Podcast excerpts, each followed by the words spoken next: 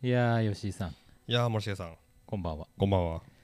なかなかなんか夏の陽気になってまいりましたけれども。ねやっと雨が止んでね。ねえ。今日は晴れ間が久しぶりの晴れますね。ちょっと暑いですね。暑い。うううん夏ですな。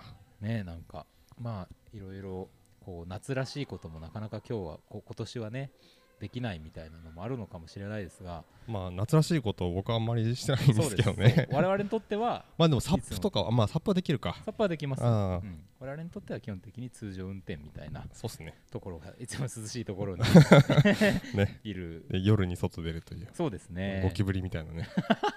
動きをしてますけど。でもやっぱりね、うん。そのゴキブリがねうん。あのこれ夜ひょっとしたらこれご飯食べてる時に 聞いてるみたいな人がすいたらいません。本当に申し訳ないです本けど 当にすいません。僕も大嫌いなんですけど。増える時期ですよね。うん、いや本当に本当に。どうっすか？なんか。うちはね、うん。あんまりいないんですけどやっぱたまに見かけるんですよ、はいはいはい。でも見かけた時にうん。駆除をしておかないと増えるので、うん。やっぱそこ気をつけながらやってますけど、うん。まあもしねお皿洗いなんか今されながら、うん。あの聞いてくださってるっていう方はね、うん。ぜひ周りに気を配っていただいて。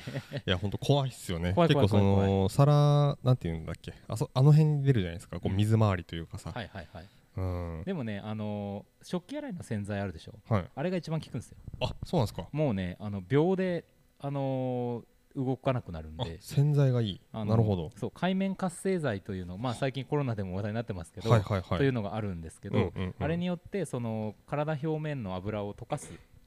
でそうすると彼らは息ができなくなっていくので死ぬっていうこなるほどねとなんですよ、なんかそれをさこうあの負けないですかね？こうなんかヘリかなんかで。ダメか？ちょっとそれは。いやそれはちょっと環境被害的な環ものが境被害的になるさかありますけどやっぱちょっとうね、ん。まあ山に住んでおいてなんですけど僕もそんなにね、うん。そういう虫たちとうん。こう何も気にせず共生できるみたいな感じではないんですよ。なんかぱちょっと遠ざけてしまうようなところがまああります。嫌ですよね。うん。まあでもあの人がちゃんと住んでる状態、うんまあ掃除したりとか、はい。ちゃんとしておけば基本的に彼らは出てこないので、うん。うんやっぱ何かしらの落ち度がうん。我々にもあると。まあねそれを言われちゃうねまあありますよね。まあそうなんですよね。そうなんです、まあ、というあたりでなんか変な話になりましたけども、はい。もう参りましょうかね。はい。ストックブラザーズ・ザ・ワールド 空読み。はい。こんなね、はい。はい。間抜けなオープニングでもたくさんの方が来ていただいておりますねねはい。はい。ということでございまして毎週木曜日夜8時30分から放送しております。カルチャーキュレーションダバナシプログラムストックブラザーズ・ザ・ワールド、お相手はストックブラザーズブラザーは森重裕介とブラザー2吉井陸斗ですはい。よろしくお願いいたします、はい。よろしくお願いいたします。えー最近ねうんあのネットフリックスで、はい。あの日本沈没2020というアニメが始まりましたけれども、あのね湯浅正明さん素晴らしいあのアニメ監督アニメーターの方がはい。制作されてるものですけど、うん。これがねめちゃくちゃ面白いですね。あ僕まだ見てないんですよね。見ようと思ってるんですけど。ぜひねちょっと見てもらいたいですけどまああのデビルマンクライベイビーとかあの何ですか？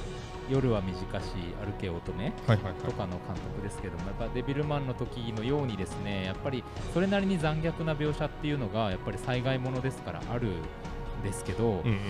ちょっとね、なんか今回は、なんか時代とのリンクとかいうのも含めて、なんかこう、すごい作品ができたんじゃないかなっていううんうん。気がちょっとしてます。うんうん。みたいですね。うん。僕あとそれネットフリックスで言えばあとあの呪音のあのしらえっとじゃないわ三宅翔監督がはいはい。撮ったあの呪音のドラマもちょっと見たいなと思ってて。ねえ。ねえこの辺りも。あれはさ、なんか何人かでこう、オムニバスで撮ってる感じなんですかね、なんか。どうなんだろう。ちょっとよくわかんないですけどね、うん、なんか監督の名前見たらちょっと複数人いるような感じのことが書いてあったのでひょっとしたらそうかもしれないなるほどなるほど、うん。あちょっとねねあ起動しちゃいましたねなんかね今ね吉井さんなんか新しいパソコン買われたっていう。あそうそうそう。まあそうなんですけどね。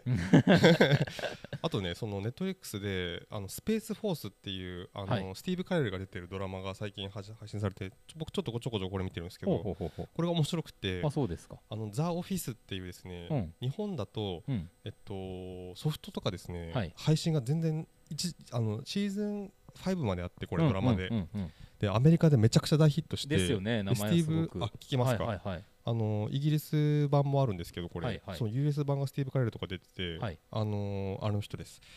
あのエミリー・ブラントの旦那さんでほらあのクワイエット・プレイスの監督やった、えっとあのあの人とかも出てるんですけど、ええこれめちゃくちゃ面白いドラマで,、うん。で一時期すごい短い時期に Hulu にシーズン1と2だけ配信されてたことがあって、えその時僕たまたま見てすごいファンになったんですけどなるほど。その、まあ、ザ・オフィスって、まあ、基本コメディなんですけど、うんうん。ちょっとドキュメンタリータッチのというか、はいそれをすごい彷彿とさせる内容でスペースフォース。めちゃくちゃ面白いんですよね。何系の？えっとですねまあ、コメディなんですけど、その要は、えっと、アメリカ軍が、はい。えっと、宇宙軍っていうのをこうこれから作っていこうと。なるほど。いうことで、そのまあ、それなりのあの地位にいたですね、うん。そのスティーブ・カレルが、はい。その宇宙軍のそのまあ最高権力者みたいな。大丈夫ですすかね。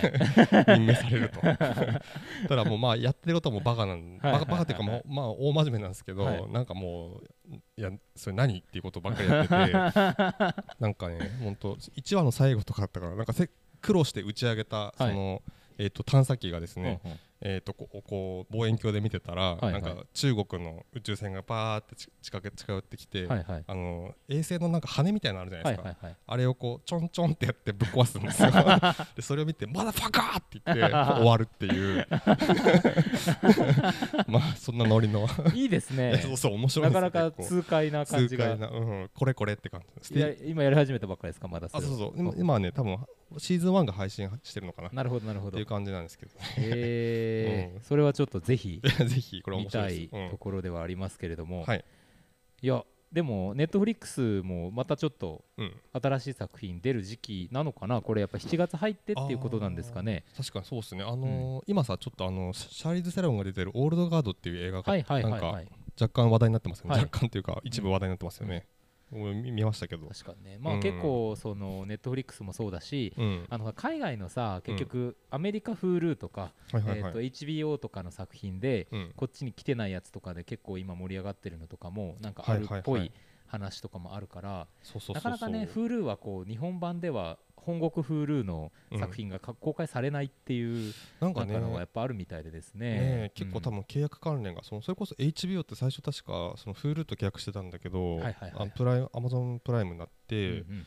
でしかもさ最近そのスターチャンネルとかーチャンネルが持っ一個絡んで 東北新社。そうそう。でだからプライムかつさらにそのもう一個有料のプランの入入らないと見れないっていうさ。ちょっとねかもどかしい感じまあ、ウエストワールドととかもあれですけど、ちょっと見たいのいろいろあのウォッチメンとかね。そうウォッチメンとかあ見たいんですけどのチェルノブイリとかね、はいはいはい、見たいですよね。見たいんですけどね、うんそうなんですよね。ちょっとなんとかねそのあたりもこう見れるようにしてはい。いっていただきたいはい。あたりですけれども、はい。まあ、一方ディズニープラスもねうん。あのいろいろ公開時期があそうっすか。あの出たりしてますのでまあちょっと結局入ってないですけどまだ。なんか入るタイミングがねうん。今じゃないなまあまだ揃ってないなって感じでしょう。ん。なんか。まあちょっと秋ぐらいにっていう感じなので、ちょっとその辺目指して入ろうかななんてはいはいはいはい。思っておりますけども、まああれですねこの流れでそのままもう行っちゃいましょうか。そう言っちゃいましょうかね。ねありますか、なんかお知らせお知らせ。はい、あいやあのーいや特にないですね。ないですか？はい。ああのーこの前ですね、はい。あのチアアップって今 KBC シネマでやってるはいはいはい。映画があるんですけど、あのおばちゃんたちのやつそうおばちゃんたちのやつで。まあちょっとさっきねエレベーターでまあちょっとあったんで思い出したんですけど、はいはいはい。あのーまあ見終わって出てきた、うん、それこそまあおばちゃんっていうかおばあちゃん、まあ、シニアの女性だったと思うんですけど、三踊った。三人踊ってはないけど めちゃくちゃ面白かったねってすごい言いながら出てきて最高だ。うわーみたいな。そんなにっていう正直まあ思うぐらい。めちゃくちゃ嬉しいですねそれですもっごい嬉しかったですね。うわーいいなうー、ん、ああなんかすごいいいもんもらうん見たな、見せてもらったな僕もねちょっとあれはちょっと前から実はマークしててあ本当ですか？これはちょっと見なきゃと思ってるんで うん見に行こうと思ってるぜひぜひ、はい。すごいすごかったですよ本当。まあすごい勢いで喜んでたから本当に。いやいや嬉しい嬉しい。嬉しい嬉しい、ね。めちゃくちゃ嬉しかった本当に。素晴らしいね。はい。さあじゃあまあということで。そうですね。参りましょうか。はい。天が呼ぶ。地が呼ぶ 人が呼ぶ。ちょっと待って待ってなんか今日おかしい。何ですか？なんですかね我々。我々。仕返し？今のは仕返しです。いやいや違う違う違うちょ。っとね今日多分あのふ普段さこう、うん。む向いこう大体向き合ったりとかしてるけど、ねちょっとね今日はあのセッティングの都合上ちょっと違うんですよね。そうね。それがあるからそっぽ向いて喋ってますからね 我々。はい、い、きますよ。はい。天が呼ぶ地が呼ぶ人が呼ぶ。映画を見ろと人が呼ぶ。聞け。悪人ども。我は正義の役人。シネマンどころ。開門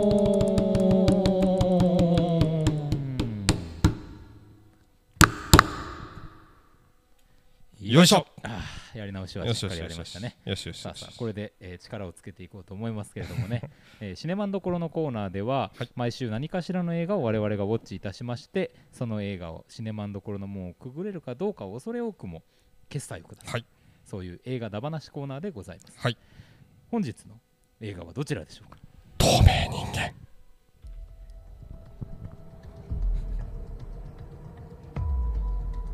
ゲットアウト アスなどの制作でハリウッドのホラー映画を牽引するブラムハウスプロダクションズとソーシリーズの生みの親リー・ワネルが監督脚本制作総指揮を手掛けた本作。主演はハンドメイズ・テイル侍女の物語でゴールデングローブ賞主演女優賞エミー賞主演女優賞受賞のエリザベス・モス。狂気の演技でこれまでのイメージを一新しサスペンスフルに透明人間を描いた。うん。まあちょっとね読みをあのタイトルコールを透明人間っぽくしてみましたけど。あ吉井さんでしたかやっぱり。ちょっとなんかあの気配を感じないところがあって僕は怖かったんですよね今ね。で どっから声がっていうね。本当にもう、はいはい。ということで、はい。今日の映画ですけれども、はい。い、かがでしたか？いやもう面白かったですめちゃくちゃ。あそうですか、うん。僕はもうかなり大満足でしたね。そうですか。はい。あ違いますか？僕はね、うん。ちょっとね、うん。まあいやまあ怖かったですよ、うん、怖かったっていうのは良かったんだけど、うん。なんかちょっとこう物足りない感じっていうのなるほど。を実は感じていてああそうですか。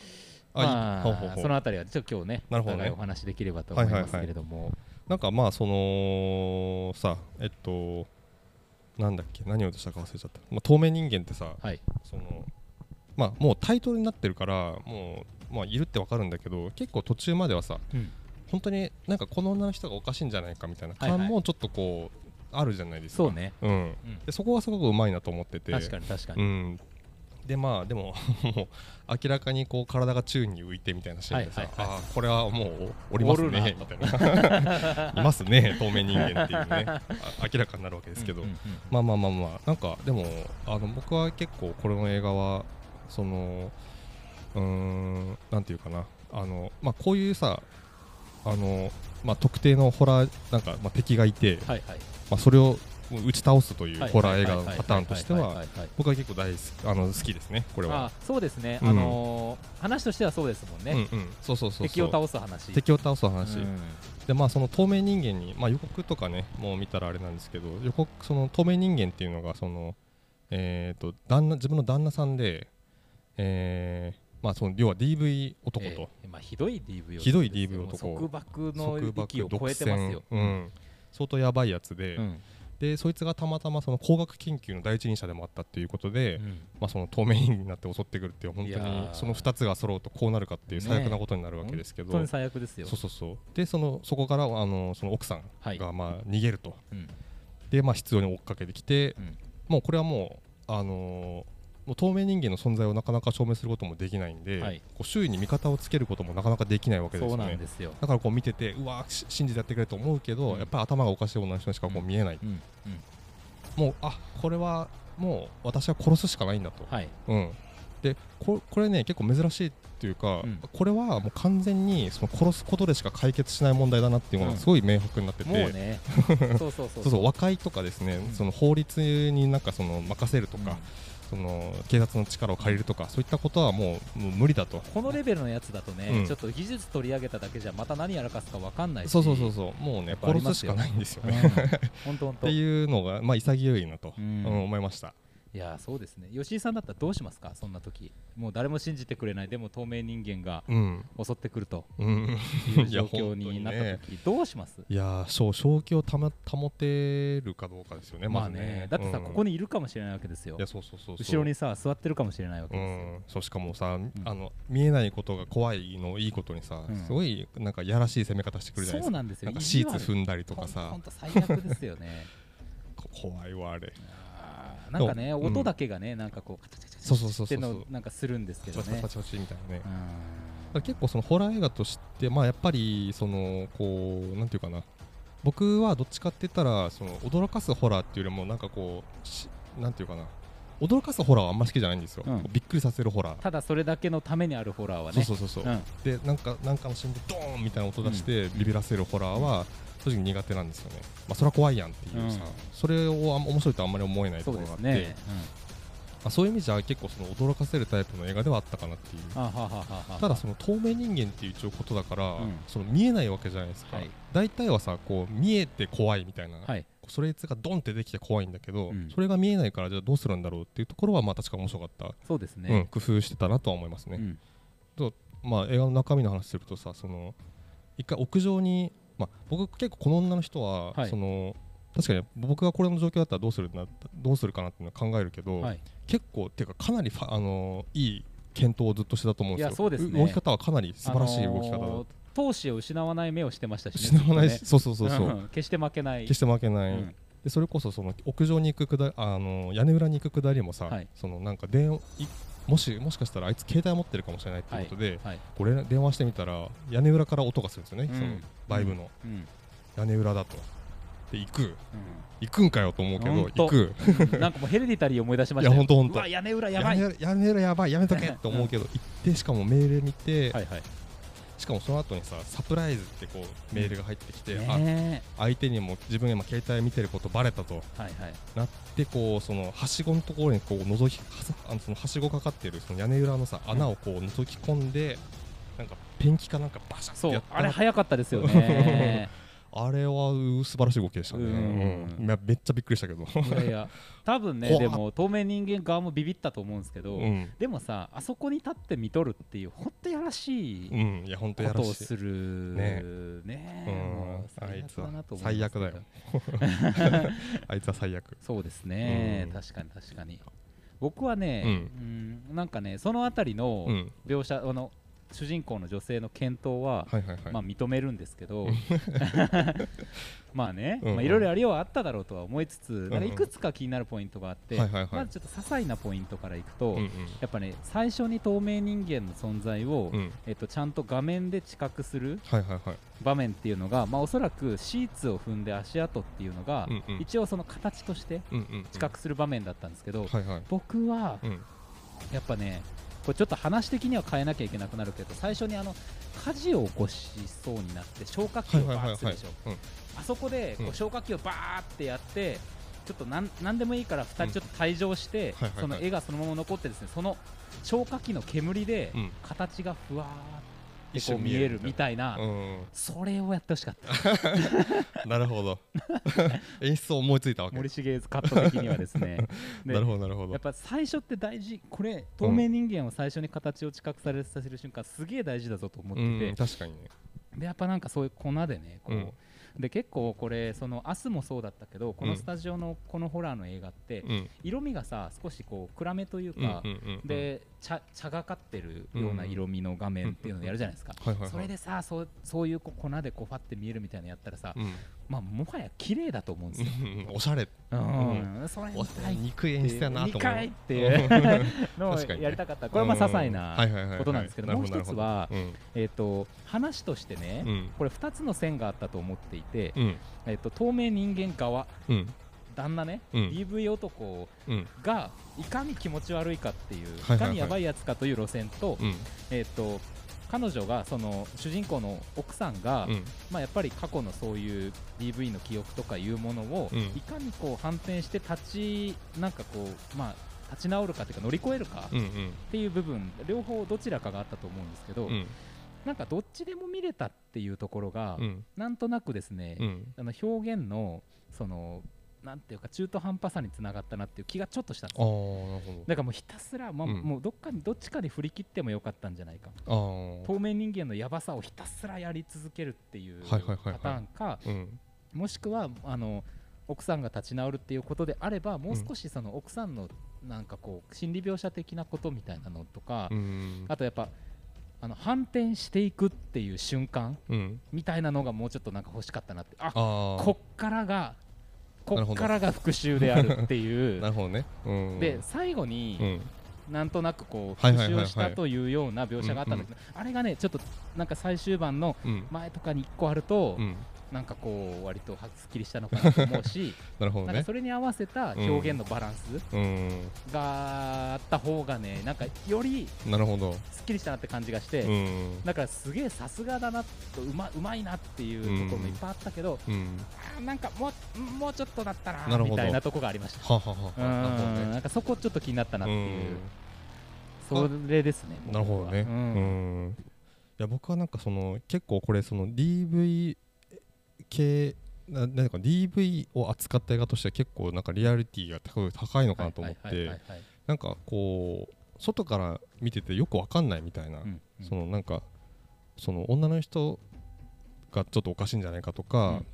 なんかそんなにひどくないんじゃないかとか、うんっていう特に最後さそのなんかご飯食うところとかも、うん。まあもう散々さこれまでのあれ見てきてるからこいつはひどいやつだってわかるけど、うん。まあでもそうにはとても見えないような振る舞いしてるじゃないですか、なんかね、あのーマルーン5のアダム・レビンみたいなやつでしょ？そうそうそうそうね そんな感じで、うんうん。だからなんかそうでもこういうことなんだろうなと、う。んなんかその、うん。なんかなんていうかな。それこそなんかねあのーその透明人間を演じた、はい。その旦那 DV 男を演じた人がですね、はい。最後のシーンはすごいそのいい男にはい。あのユーモラスで、うん。すごくなんかその清潔感もあって、うん。すごくいい感じの,、うん。あの男の人の演技をやったと、うん。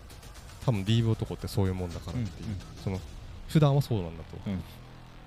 でと特そのなんか特にその逃げようとすると、うん。なんかすごい急になんかやっぱやっぱり泣きついてきたりとか、あのもうしないからとかさ、まあ、言う言うんだと、だからあのそういうやつやつを演じたって言っててなるほどね。確かにそういうもんだろうなと思ってさ、ううん。ん。うん。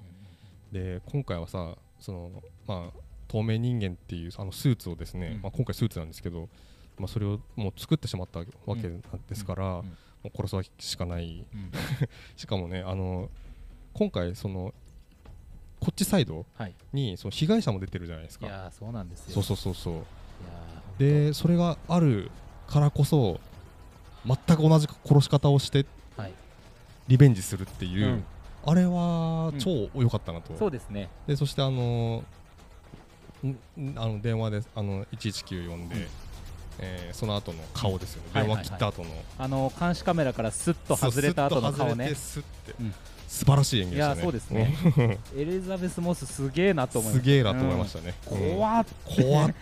ナイス。本当にね。これがもうあれはもうだから散々ずーっとフラストレーション溜まって溜まっうん。て溜まってあれですから相当効いてたと思いますね。ね。えあのかあの表情は最後の。いや完全にさやっぱ相手を油断させたと思うんですよ、うんうん。っていうかやっぱりその今回の DV 男は、うん。その彼のお兄さんうんかなんかが言ってたけど、発明の天才ではなくて人の心を操る天才なんだっうんうん。ていう言い方をしてたじゃないですか、はいやまさにそうで、うん。やっぱりあの食事のシーンですらですよ、うん。何かやっぱりペースを握りそうな、うんえー、と恐怖感、うん。もう完全に恐怖でペースを握ってますよね、うん。あのあのさ食事のさナイフとフォークの使い方だけで怖いっていう。でもやっぱりこれね、きあのー絶対にこの点を見逃しちゃいけないと思うんですけど、うん。その後に、うん。あのね太ももをね、うんはいはいはいはい。エリザベス・モスの太ももをパッて立つ、うんうんうんうん。こういうことする男は本当ダメっていう、これはね肝に銘じておかなきゃいけないっていう。本当。に。あの方は気持ち悪かったですね。気持ち悪いと思って、そういうのを取るのはうん。すごいですよね、うん。だから全体的な流れのその整合性とか、うんうん。その伏線と回収みたいな、はいはいはいはい。まああの超過期のね描写だったらそうだそうでしたけど、うんうんうんうん。みたいなのっていうのは、うん。なんかとってもやっぱさすがのうまさでしたよね。はいはいはいはいうんあそうそう。そそううそうそうそう。さっきささ言ってたそのなんかこっからあのうん。ー逆襲だっていうかさ、はいはいはいあのリベンジするぞっていう、はい。とこじゃないけどあの、まあ、結構早めからずっとこううん。抵抗してるじゃないですか、ずっと、うん。あの僕は最後でおなんか映画がすごいあののなんかアクセル踏んだなって感じがしたのは、まあ、文字通りあの病院からはい。こう逃げ出して、はいはいはいはいはい。でまあもうスーツ若干壊しかけてですね、うん。そのただ車乗って逃げられるんですよね、うんそれをあの普通に走ってきた車に銃撃って、うん。で止め止めて、うん。でそれ奪い取って走るっていう。もう本気だっていう。本気だっていう。そう。あそこ良かったですね。あそこはおって。それをねだからこそ、うん。あの1個前のシーンのうん。天気予報で嵐を見て、行くぞっていう顔をするところ、あそこがねもうちょっとどうにかなった気がするんですよ なんかあここだっていう、うん。雨で見えると。でそのさそ,、うん。その雨で見える感じもさ、うん。なんかいまいち活かせなかったんですよ。それ僕はねう。ん。それはなんかあるのかなと思ったけどまあ多分あそこはまあなんかそういううん。雨でそこだって分かってなんか投げるとか、俺なんか感電をね、うん。うまく使うとかなんかそういうことかなと思ったんですなけどるほどなるほど。うわーちょっとなんか 惜し惜しいって感じでしたあそこは。多分多分まあ後から考えたらまああいつもあいつも結構頭いいから、うん。その雨でバレるってことはまああらかじめ分かってるんだろうなと思って、うん。うんいやだだから結構あそこなんかすごいなんていうかな、ま、マインドの勝負で、うん。あのあそうか相手も分かるからっつってあの車の下をすごい銃銃を突きつけるシーンあるじゃないですか。こっちかみたいうな、ん、すごいあのなんていうかな思考戦だった気がしいますね。やそうそう。しかもさ むやみに打たないんですようんね、うんうん。ただやっぱりねあのなんていうんですかババンパーじゃない後ろのさ、うん。えトランクのうんうん。蓋が開いてたでしょ、うんうん。あそこは打った方が良かったね。ここからパーンっつって、ほぼ確実じゃないですか、うん。あ雨避けとるって、ガンってバットとかでね。いやでもなんかあの結構うん。有効な攻撃をねうんうん。あのペンで刺すとかもそうですけどはいはいはいはいジョン・ウィック以来ですよ、うんうん。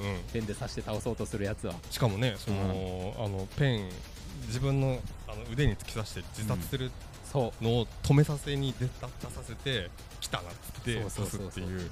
でその後に素晴らしい。さ。あの俺はお前を傷つけないっていうことを覚えとけみたいなこと言うじゃないうんですか、うんうん。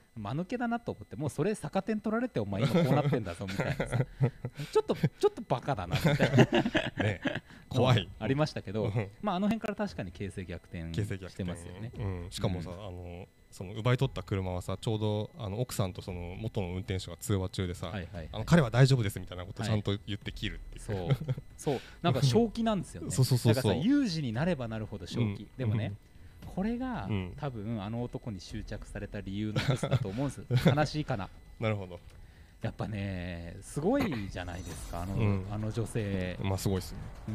ん。なんかやっぱなんかバカななんかこう寄ってくるやつとは違うみたいなことになったんだと思っ なてるほど。不幸だなと。だってさやっぱりそのおそらく建築系のうんその設計士としての才能とかもあるんだろうと思うんですよね、途中で就職しようとするシーンがありますけど、うん。そっち側でやっぱり生きられうんない状態になってるということの辛さ、うん。うん。多分ねあのーねそれこそあのその家2人で住んでた、もうもしかしたら作ってるかもしれないしねねすごい家でしたけどね。いやでも本当怖いのはもうそうやってある意味人生を、うん。あの2つの人生を彼女は失ってしまって、うん。手元にあの透明人間スーツが残るみたいなことになったわけでしょ？うん。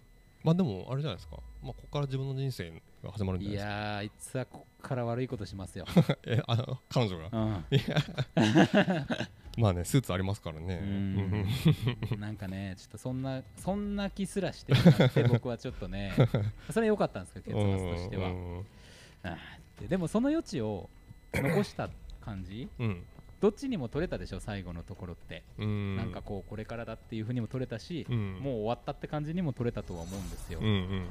それは良かったなという気はします、最後ねその彼女の顔のアップで結構長めのねで終わるんですよね、そうこれなんかこのシーンこのカットは、うん。あの首が切られるシーンじゃないかなと思ってちょっと怖かったんですけど、ね。いや怖かった。なんかスーって誰か、しかもさ あのさ警官の何？あジェームズがさ、うん。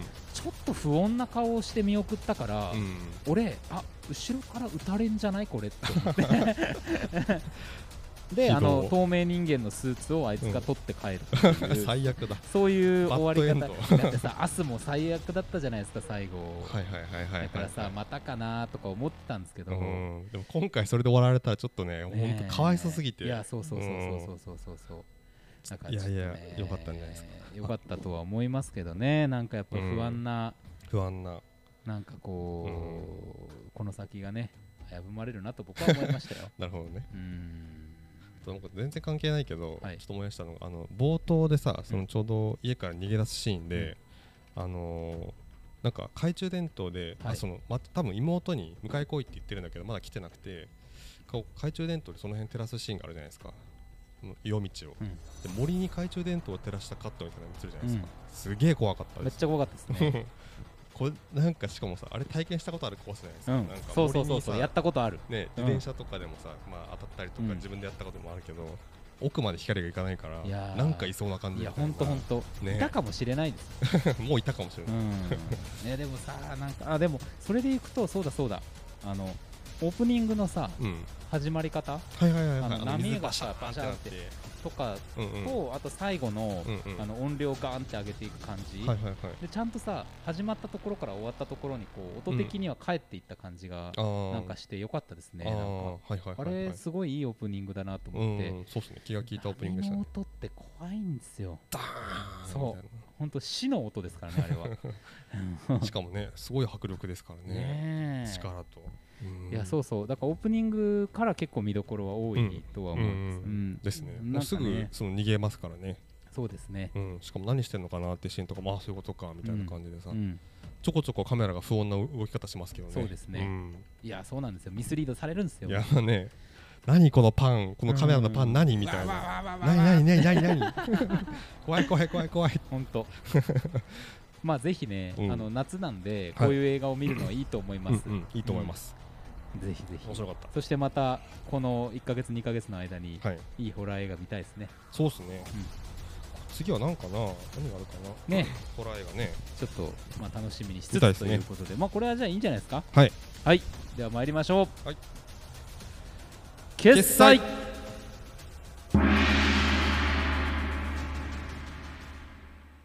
ちょうどねドラムがこう落ちていったところで 終わりましたけれどもね、いはいはい。はいやいやいいんじゃないですか、はい。ぜひ皆さんお楽しみに見ていただければとうん。思います、思います。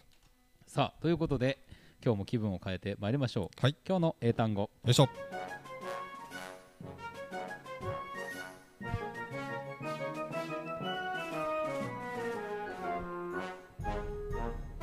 今日の英単語。よいしょ。このコーナーでは毎週ネット上にボロボロボロボロ落ちている英単語たちを一つ一つ丁寧に拾い集めては学びましょう。そんな英単語コーナーでございます。はい。まあということでございましてね、うん。えー今日の英単語はインジブインビジブルではありません。あ違うのか。はい。今日はこちらでございます、はい。アンサンん？アンサンブル？グアンサングアンサング、うんなんかちょこちょこね日本語でも使われますよね。あの映画タイトルとかで、アンサングうん、えー、なんだ？アンサング ?UNSUNG ですか？そうです。あ あれ吉井さんそうですか？ーうん。レベルあレベル14 14か。結構あります、ね、結構ありますね、うん、何やったか意味はですね、なはい。まあシーカに歌われていないシーカというのはシア歌つまりまあ昔はさ、えー、と英雄とか何かを成した人はいはいはい。はシア歌で歌われるわけですけど、はいカに歌われていないシーカによって褒めたたえられないという意味でつまり脚光の当たらないものっていうような意味合いだと思うんですけどなるほど。これがアンサングはとなんかいい曲、いいまあ割と単語ですなんかね、うん。そのままその単語通りの意味ですねなんかね。そうなんです。まあということでございまして、はい。えー参りましょう。Repeat after me オッケーアンサンアンサンアンサンアンサン One more time, OK? オッケーアンサンアンサンということでございました。何の練習だっていう。さあ、ということでね透明人間風英単語をお送りしましたけれども、はい。えーどうですか、えーなんかお知らせ、ね。KBC シネマのことなどありますれば、ありますれば、ありますわえっと今週はですね、はい。パブリック図書館の奇跡という映画が始まりまして、はい。えっとこれが明日金曜日から、はい、えっと始まりますけれども、えーぜひこちらお越しいただければな楽しみですね。はい。結構あの普通に普通にというかあのエエンターテインメントとしてすごく面白い映画なのあ、そうですか。はい。ほうほうほうぜひ見ていただければなと思いますね。あとね来週はどうしようかね、作品は。どうしましょうかね。どうしましょうかね、うなんかね、7月はちょっと終わりぐらいはね、あんまりその僕的にはそうですね、あの見たい映画が。あえてさ、うん、あえてあのジブリとか行く？あえて、うん。なるほどね、まあ、それも手かもしれないですね。まああ、あと普通にスクリーンで見たいなって思ってます、そうそうそうそう。ナウシカはちょっとナウシカ見ときたい。見たいですね。他は僕うん劇場で見てるんで。そうそうそうそう、そうなんですよね。そうそうそう。改めて見てどうなのかっていう話してみるのも一つの手かもしれないですね。もしくはね、マザーとか言って。あ、マザーね。マザーちょっと気になりいいかもますね。。まさみね。まさみ、うん長澤まさみ。さあ、ということで皆さんさよなら。はい、さよなら、また来週。また来週、透明人間にお気をつけて。